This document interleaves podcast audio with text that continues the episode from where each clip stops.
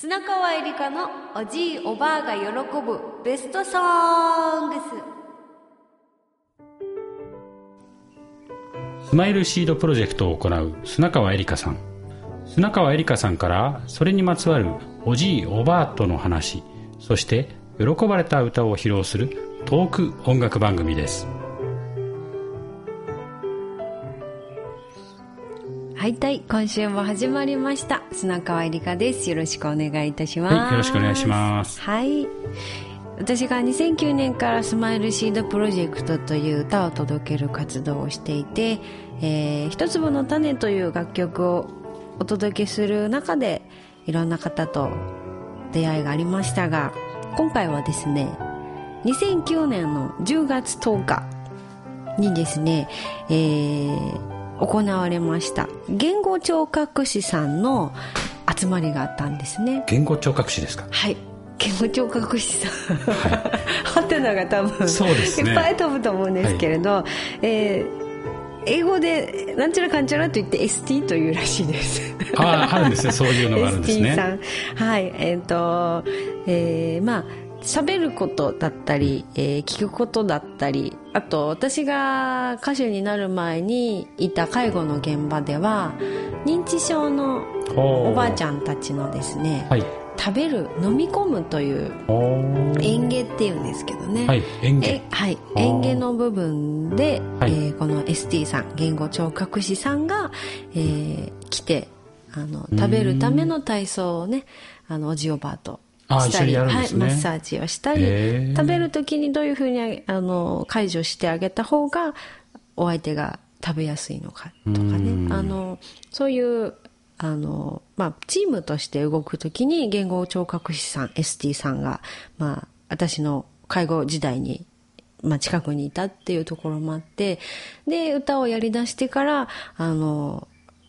改めてこの ST さんが集まる集会に呼んでいただいたっていうなるほど、はい、ことがありまして、はい、えーまあ、今回はですね、褒められてとても嬉しかったので その時のお話をさせていただきたいなと思ってます。はい、えっ、ー、と、九州地区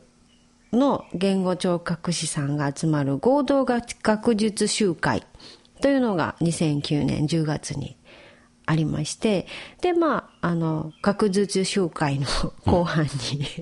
うん、もう皆さん疲れてる時に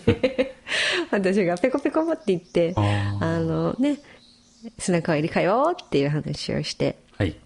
で、まあ、歌にまつわる話をしたりしつつ、こう、最後に一粒の種も歌ったんですけれども、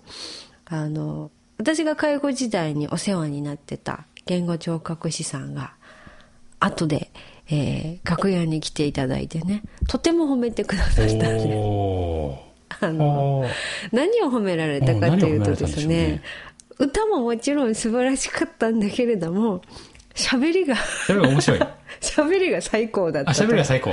で、何をそしてその喋りの何がというと、間間がちゃんと なんかお笑いのね、反省会みたいですけど、あれ、あの、間がとてもいいと。間と、あの、その声のトーンの使い分けがちゃんと、これ考えてやってるのって言われて、考えてないです。考えてないですよって。いう話をして、まあ、ただ思い当たる節といえば、あの、私が介護の現場にいた時に、人は高齢になっていくと、年を重ねるとこう、どんどん高い音が聞き取りにくくなるという話はこう、まあ、勉強していてで実際おじおばあに話しかけた時に「うん、坂本さん!」っていうのより「坂本さん」あ低い方がいいんですって言った方が張らなくても、うん、おじおばあがんって返事をするのは坂本さん。ああ、そうなんですか。あの、低い声の方がね、えー、ちゃんとおじおばに聞き取ってもらいやすい音なんだよっっていうのを、うん、あの実践して体験してたので、おじおばあと歌う時も、ティーンサグの花は、ティーンサグって高いんじゃなくて、ティーンサグルっていう、まあ、あえて低低めで。低めに行くわけですね。低めで。特にあの、もう、発語が少なくなった方だったりした場合とかには、あえて低く、おはようございますとか、こういう感じで、あの、低く喋るっていうのは、現場で皆さんが普通にやっていたことだったので、はい、で、効果、不効果、その時の経験が、まあ、歌を歌う時の合間のしゃべり MC に、まあ、つながってなるほどね。自然と取り入れていたっていうところが、はいはいはい、人が話を聞くというところで言うとところのなんか間っていうのをとても考えて喋っているように見えたよ。とても聞きやすかったっていう話をしてくださってある意味あの喋ることのプロの皆さん、学術的にね、あのもう極めてらっしゃる皆さんにこう首をね縦に振って素晴らしいそこが良かったって。そういう意味で最高だったって。最高。だからその辺のどう語りかければいいかっていうのをちゃんと理論的にも、はい、あのこの人はもう身につけてる喋りだっていうことだったのかな？私自身はそういう意識は全くななかったんですけれど。まああの後で花丸をいただいたような気持ちがして、ね、面白いですね。聞き方。まあそういうことの、ね、専門職の方ばかりっていうかそういう方だもんそうですよね。ね。あのある意味そこはどうだっていうふうにしてみんな聞いてたっていうことなんですね。まあ、知らず知らずのうちにそこがやっぱりね、うん、専門職なので気になってくださって、そこを褒めてくださったのは、とても意外でしたね。やっぱり歌を歌っている時って、あの、コールレスポンス、うん、あの、言って帰ってくるってすごく、ライブの時にね、直接同じ空間で時間を共にするときにそのコールレスポンスが声だけでなくこの空間で